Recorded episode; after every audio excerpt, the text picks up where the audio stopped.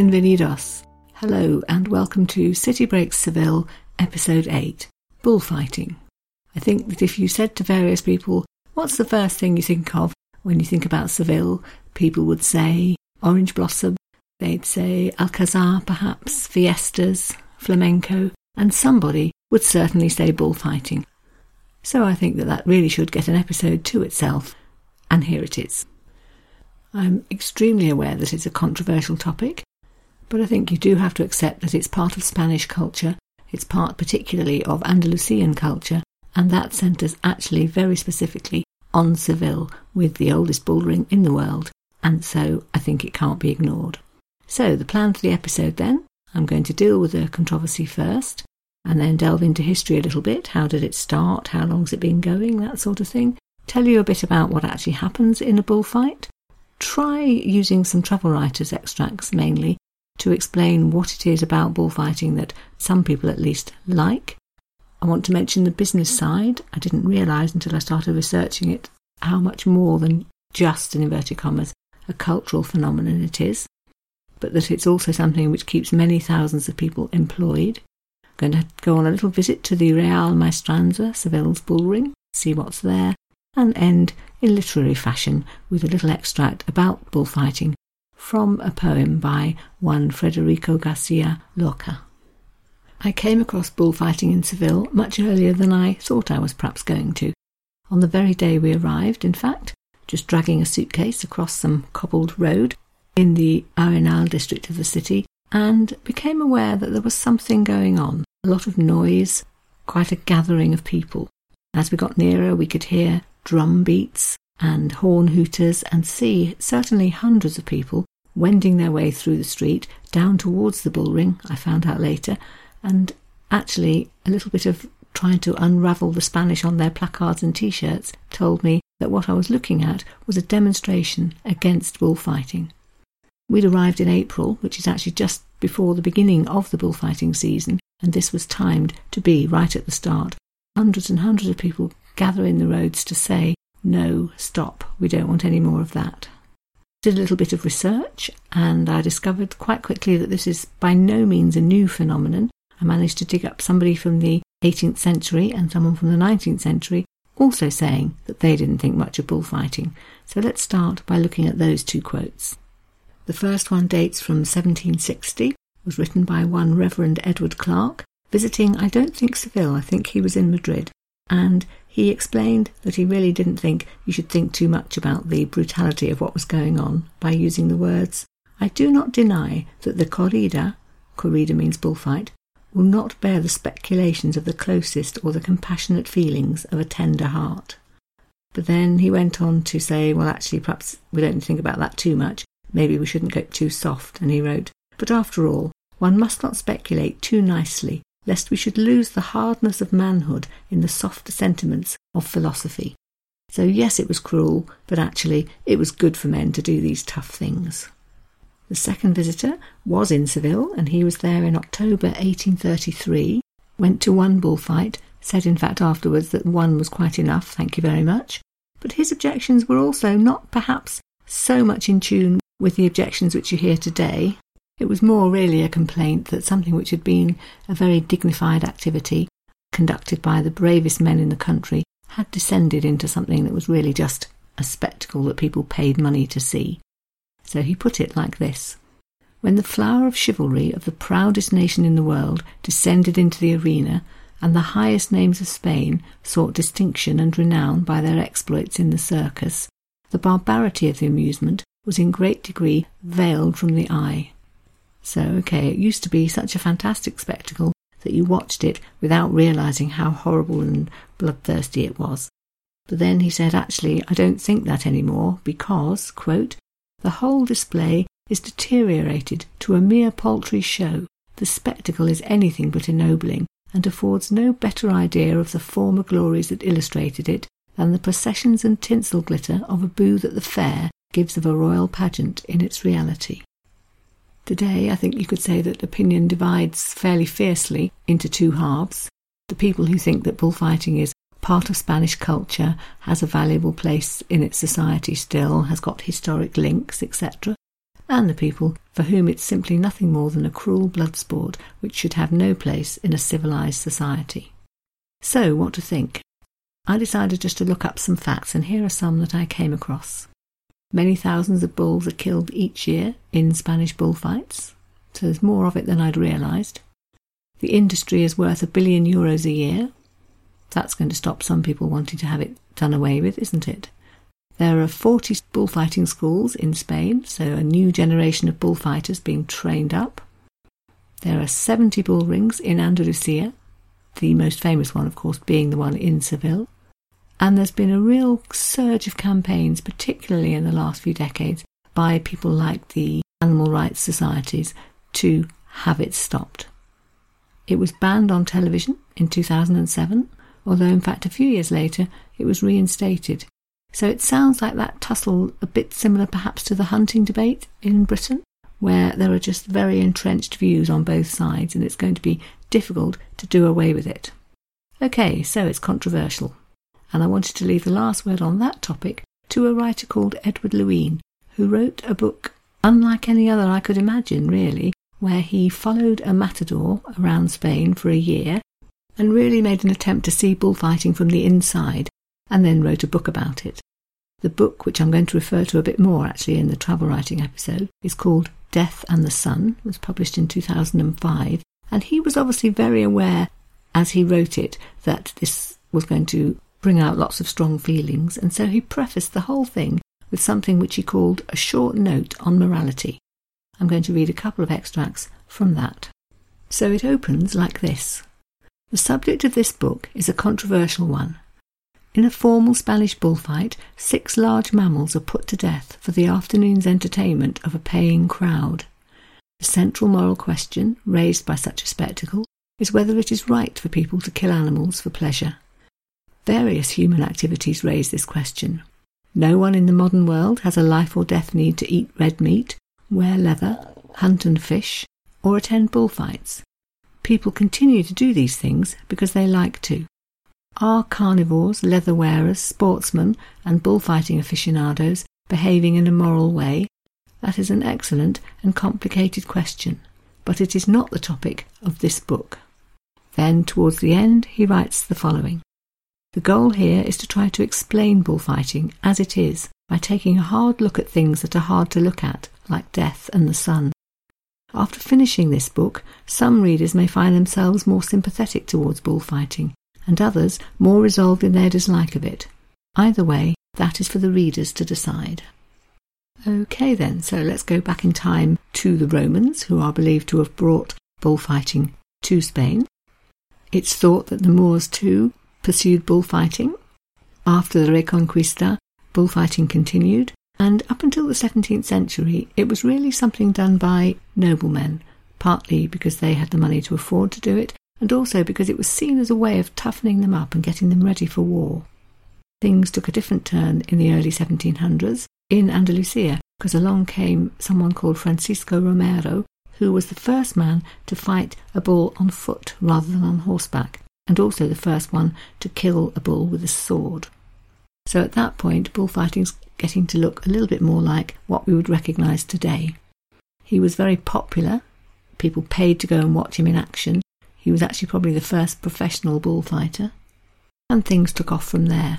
So his son Juan carried on, although introduced some changes. So, for example, he was the first one to introduce the idea that a bullfighter would work as part of a team. The team would be called the quadrilla, and that again exists in bullfighting today. And then Francisco's grandson, Pedro, continued as well. He's said to have had a sixty-year career as a matador and to have killed five thousand bulls. And these three men are the first example, really, of something that you do seem to get in bullfighting, namely the idea of a family dynasty, father then son, sometimes also grandson. In fact, exactly that in the case of the matador followed by Edward Lewine in his book, because he attached himself to a current matador called Francisco Rivera y Perez, whose father had been a famous matador and whose grandfather was Antonio Ordonez, who was very well known in his day and was the matador about whom Ernest Hemingway wrote. The early twentieth century is seen as the golden age of bullfighting, particularly because there were two very well-known matadors fighting then. One was called Joselito. He's the one I already mentioned who bought the diamond and emerald brooches, such was his wealth, and gave them to the Macarena in Seville. He was killed in the ring in nineteen twenty. And then the other one was Juan Belmonte, very similar age. I think they were only two or three years apart, the two of them. He was equally well known, equally revered, and a bit luckier because he survived all his bullfights and died a more natural death, despite the fact that he'd been gored by a bull in at least twenty different fights. Just going back to the Macarena and the diamond brooches, there is a curious link between bullfighting and the Virgin Mary, which is one of the things about it that I just find rather baffling. So Mary is the patron saint of matadors, and in the Seville bull ring, possibly in others as well, I don't know, there is a chapel in which matadors pray to her before they enter the ring. Also, if you go to the Macarena, the church in Seville, and go to the museum next door where you can see lots of religious clothing used in the Semana Santa, bizarrely again, also on display there is a collection of bullfighters' suits, things that the matadors over the years have donated to the church. So, today then, what actually happens? Well, usually there will be three matadors, and they will fight two fights each, so six bulls are killed. And in each bullfight, which is known as a corrida, there are three different stages. The first one is when the bull enters the arena, and he's up against several junior fighters, and then after a while they're joined by the matador, who starts enticing the bull with his cape and goes through a few of his flourishes. Then the matador leaves, and that leads on to the second stage, which is the one where the banderillos come along. They're armed with darts, which they try to stick into the bull's neck, which wounds it and weakens it. That's one of the things I find difficult. You know, they seem to be making it a less than fair fight, really, don't they? Anyway, that's stage two. And stage three is when the matador comes back, and this is the dramatic point, where it's up to the matador to make a show of playing against the bull, doing his moves and flourishing his cape, and finally choosing a moment to kill him by plunging his sword deep into the bull's neck, aiming to kill the bull instantly. That's the part that's called the estocado. This last stage, the third stage, has got some quite strict rules about it. So there's a trumpet blown after ten minutes, if indeed it's still going on that long, to warn the matador that he hasn't got long left. There's a second blast at thirteen minutes, and if the bull is still alive at fifteen minutes, there'll be a final blast of the trumpet, and someone will come into the ring and lead the bull away. And that's deemed to be very shameful for the matador. He's failed in his task. And, again, another thing I find a bit bizarre, at the end of an afternoon of bullfighting, if anybody's deemed to have done particularly well, they will be awarded an ear, which I think is actually literally a bull's ear cut off. And in exceptional cases, a matador may be awarded two ears. And there's a whole hierarchy about that as well. So an ear awarded in, let's say, Seville or Madrid or one of the huge bullfighting rings is worth more than an ear awarded in one of the lesser-known places.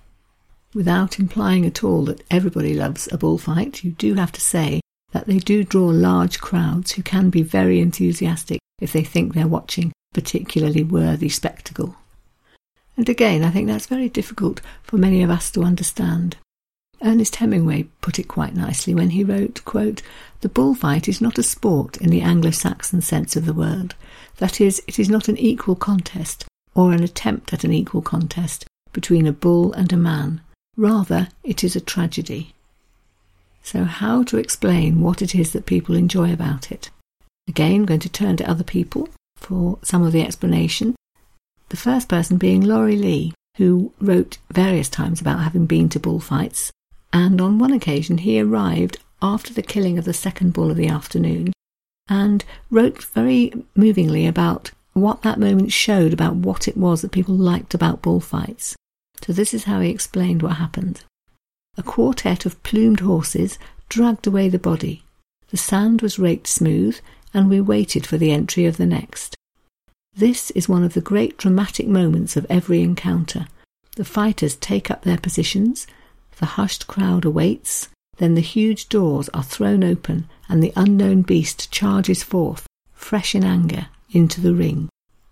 So this idea of unpredictability, what's going to happen, who's going to prevail. In his description of this particular afternoon, he listed a few things that he thought were part of what the spectators would regard to be a bad kill. So that might perhaps be down to the bull. Perhaps it doesn't really engage in the fight. Maybe it's reluctant to enter the ring at all. Perhaps when it gets injured, it leans against the side of the ring and doesn't seem to want to fight back. All these things the crowd would not like. Equally, it can be the matador who lets them down. So if the matador kills a bull too soon, or takes too long over it, or doesn't kill him cleanly, or doesn't put up a good brave show before the kill, all of that will be deemed to be not a very good bullfight. Here then are a few lines in which Laurie Lee describes a few moments which he thought were bullfighting at its absolute best. Quote, "The boy entirely dominated the bull. He seemed to turn the fury of the beast into a creative force which he alone controlled, a thrusting weight of flesh and bone with which he drew ritual patterns across the sand. The bull charged and charged again, loud-nostrilled, sweating for death, and the boy turned and teased him at will, reducing him at last to a kind of enchanted helplessness, so that the bull stood hypnotized, unable to move, while the young man kissed his horns."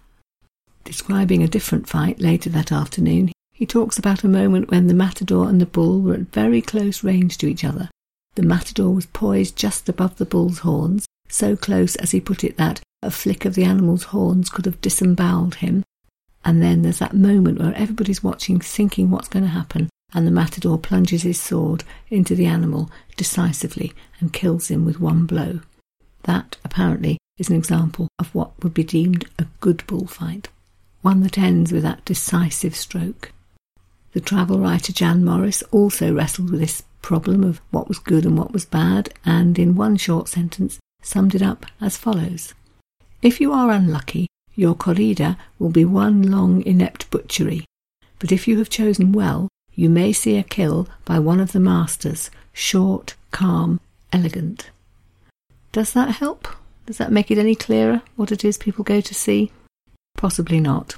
And another thing that I read in the Edward Lewine book, which made me just feel all the sorrier really for the whole spectacle, was his explanation of why it was that a bull would always be killed at the end of a fight. So if the matador doesn't manage to kill him, then somebody else will. And the reason is, as he puts it, that a bull is a noble, intelligent animal, which to me just makes it sound like more of a loss when he's killed. And he says, a bull in the ring is going through something for the very first time, but he learns very quickly. And if he's given a second chance with a second matador, he'll be much harder to defeat. So, as Edward Lewine puts it, he was told by somebody in the bullfighting circle that, quote, "You cannot perform with the same bull twice." So much for my attempt to explain what it is that's going on in terms of the artistry and the bravery and all of that side of things. But I did want to mention the business side as well, because there's no doubt that that is also the case. It's about all the breeders who make their living raising prize bulls. It's about the matadors and their teams, the top ones being paid really big money.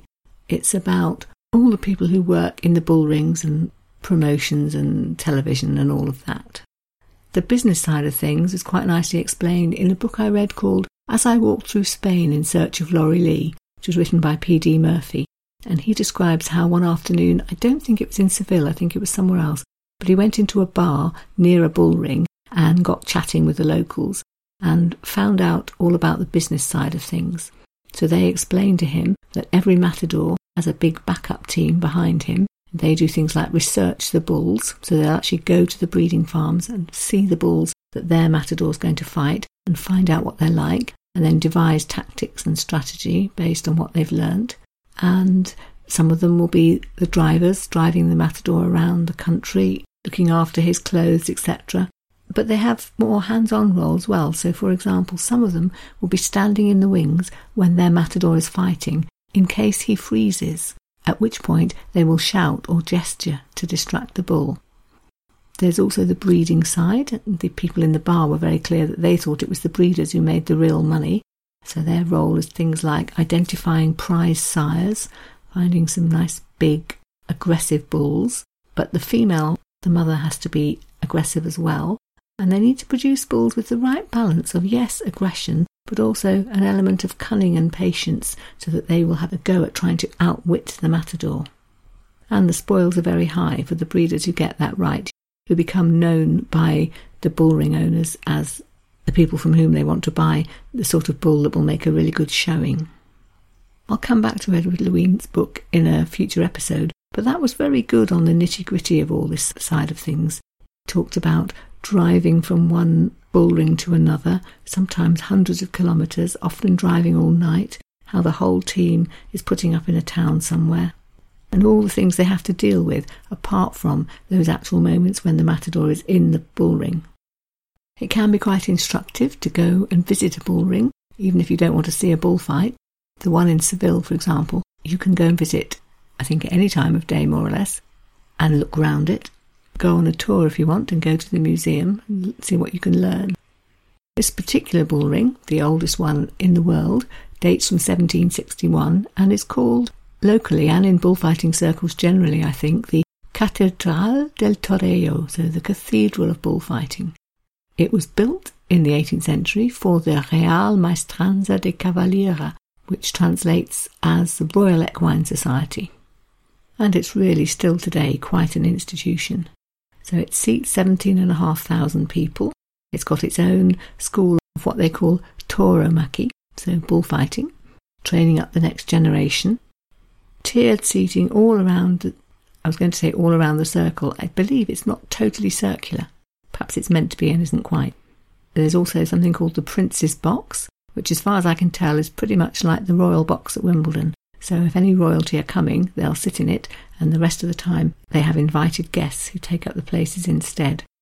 There are pictures in the guide to the Seville Bullring of famous people like Prince Rainier or Orson Welles or Ava Gardner coming to watch a bullfight here in Seville, and also lots of pictures of various generations of the Spanish royal family who have come over the years.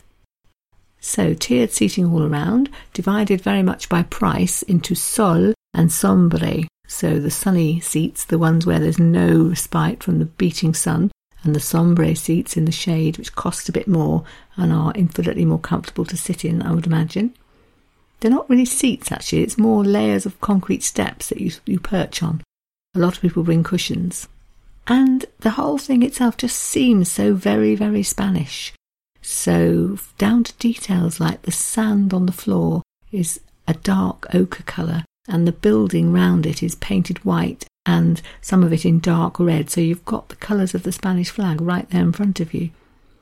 If you go around the bullring, perhaps in the company of a guide who can show you what you're looking at, you'll see that there are things like pens which the bulls are kept in until they're allowed out. There's a barrier all round the ring.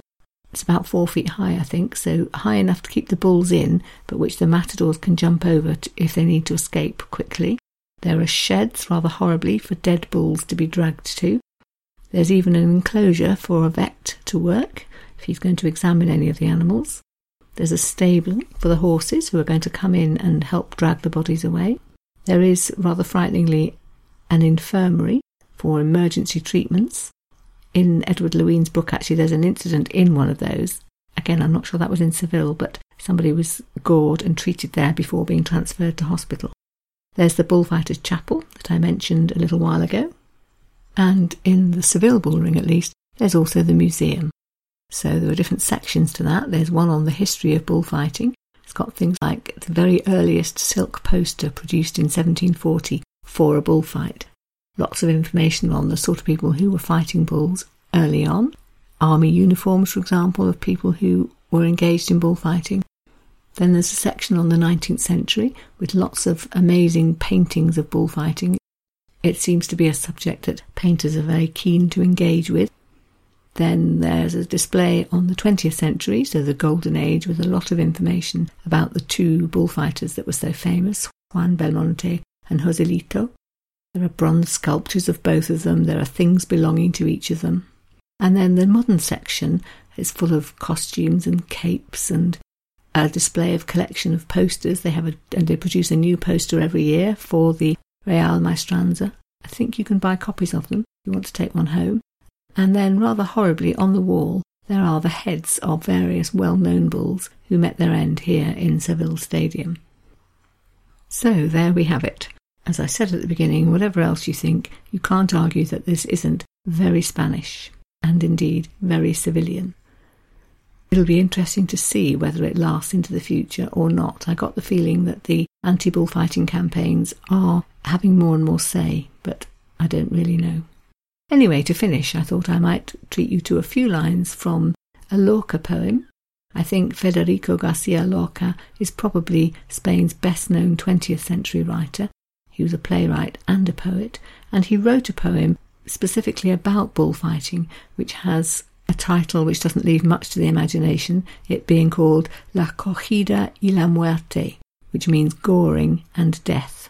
And he wrote this poem, I don't know if he was actually there at the time, but in nineteen thirty-four, a particular bullfighter, Juan Sanchez Mejias, was killed in the bull ring in Seville, gored to death, we're told, by a bull called Granadino. It seems rather odd to me that they give these poor bulls names, but anyway, Granadino. And he decided to write a poem about this. It's very graphic. You've got words like gangrene and groin wounds in it. Talks about how they burn up like suns at five o'clock. And the phrase, at five o'clock in the afternoon, is repeated several times through the poem. It's quite a banal phrase, and, and it contrasts all the time with the terror and the life and death struggle that's going on out in the bull ring. It just keeps repeating this five o'clock in the afternoon, as if it's the most natural thing to be happening at that time of day. So, with apologies for the Spanish accent if it's not quite right, I'll try and read you four lines, which go like this. A las cinco de la tarde, at five o'clock in the afternoon.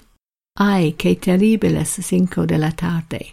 What a terrible five o'clock in the afternoon. Eran las cinco en todos los relojes. It was five o'clock on all the clocks. Eran las cinco en sombra de la tarde. It was five o'clock in the shade of the afternoon. I'll spare you the bits about what actually happened to the bullfighter. I think it might be true to say that every Spaniard knows that poem. Okay, so that's the end of today's episode. And next week I'm going to do an episode on that other very Spanish, very civilian cultural phenomenon, one that was born, as we heard in last week's episode, just across the river from the main part of Seville in Triana, and that is flamenco. Let's have a look at the history, talk about what you can find out and see if you go to Seville's Flamenco Museum, and try and capture exactly what flamenco actually is. I found that quite hard to define. I know it's song and it's dance and it's guitar music. It's all about rhythm, clapping, stomping. It's certainly about the costumes and the stances and the proud carriage of the dancers, but not easy to pin down. But I'm going to have a go. So I hope you'll join me next week for that, and I hope too that you found this week's episode interesting, whatever your personal opinions on bullfighting are. Okay then, so thank you very much for listening, muchas gracias, and goodbye until next week, adios.